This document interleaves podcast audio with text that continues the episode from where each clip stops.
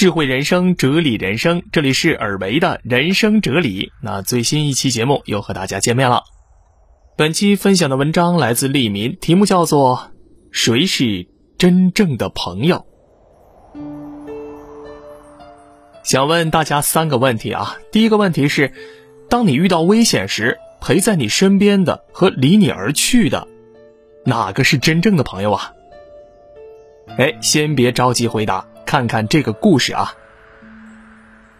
有个人呢，和朋友一起去大山深处原始森林里游玩，那挺有兴致啊。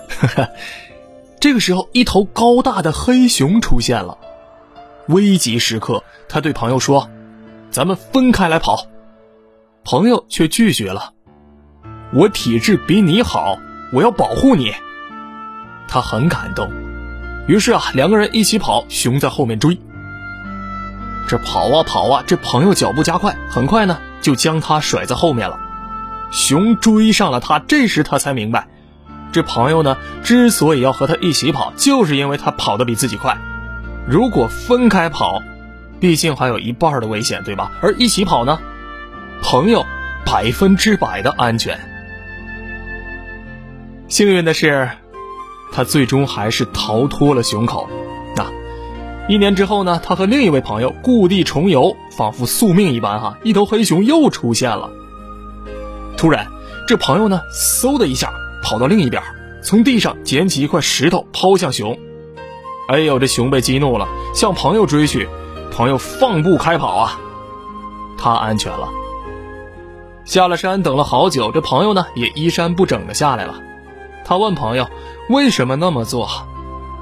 朋友说：“我比你跑得快，只能让熊追我，这样你安全了，我也有可能逃脱呀。”那回到刚刚的问题，你的答案是什么呀？什么是真正的朋友啊？真正的友谊不是花言巧语，而是在危难关头能想到保护你啊。第二个问题，当你遇到困难时，这笑脸相迎的和冷眼相对的，哪个是真正的朋友呢？继续看一个故事。他雄心勃勃的从部队复员回到老家，办了一个大规模的养鸡场。可是，一场大瘟疫啊，让一切全成了泡影。瞬间，他变得债务缠身。无奈之下呢？他去找城里的一个战友，这战友呢是一个公司的老总，这热情的请他吃饭，二话没说给了他一千块，说：“哎呦，我最近呢手头也比较紧。”他满心感动，虽然这解决不了什么问题，可是总比没有好吧。之后，战友没再管他，他又去省城呢找另一个开着一家更大公司的战友，他想：“哎呀。”在那里找个工作吧，对吧？没想到这战友说：“亏你当过兵，为什么不能从哪里跌倒从哪里爬起来呀？”我这儿啊，没有合适你的工作。他是愤然而去啊！这借回呢一大堆养鸡方面的书籍，并去附近的一些大养殖场学习经验。可是要想重新养鸡，这本钱是一大问题。他想去省里的养殖基地啊，赊一批鸡雏。他本是不抱什么希望的，可谁知呢？一报上姓名，人家竟然真的赊给了他，就连饲料厂呢也是一路绿灯。哎呦，这让他是惊喜不已啊！当第一批鸡顺利出手，他去养殖基地和饲料厂还钱的时候，却被告知钱呢早就有人付了。一问呢，正是第二个战友。来，回到刚刚的问题。那当你遇到困难时，笑脸相迎的和冷眼相对的，哪个是真正的朋友啊？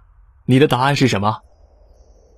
哎，这笑脸相迎的初衷啊，可能只是人情世故，不一定是真正的朋友。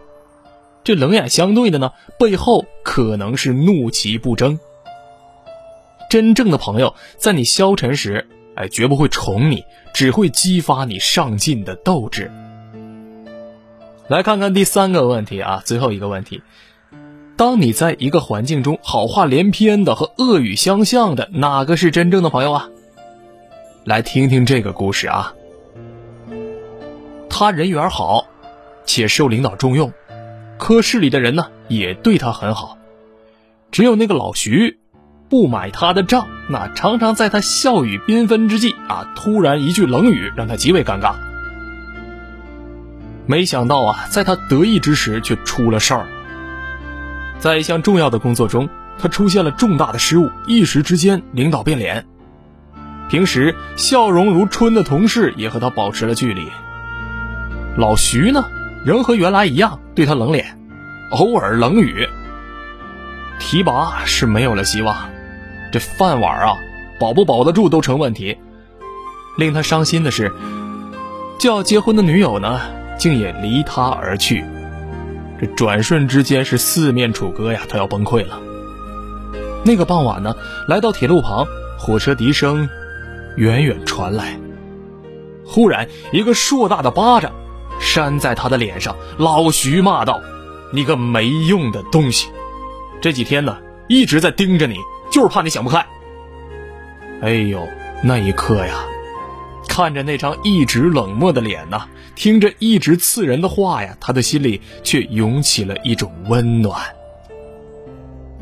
再回到刚刚的问题，你的答案是什么呀？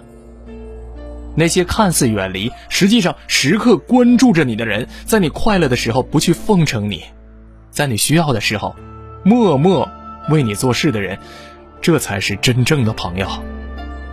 你每时每刻都在另一双眼睛的视野里，每时每刻都在另一颗心灵的关怀中啊。问题问完了，故事讲完了，我相信大家都已经有了答案。谁是你真正的朋友啊？你又是谁真正的朋友呢？读到这儿啊，我相信大家有了一些新的启示。也可能有人会说，那以后我就仗义直言呗，加引号的啊，就是不说好话呗。哎，千万不要这么绝对啊！我发现有些朋友啊，他不是左就是右，那必要的交流。这个礼貌还是要讲的，只是对朋友呢，我们要更多一些真心实意啊，少一些逢场作戏。好的，亲爱的朋友们，那你是你身边人真正的朋友吗？那你的身边有所谓的真正的朋友吗？欢迎把你的想法和看法留在节目的评论区，让我们一起讨论一下。也可以加入尔维的私人微信：幺八六四幺六二。五三零零，我在这里等你。本节目由网购最省钱的软件小白菇 APP 特约播出。小是小白兔的小，白是小白兔的白，菇是蘑菇的菇。下载注册邀请码六七五一九二，下载小白菇，你不会后悔。朋友们，我们下期节目见，拜拜。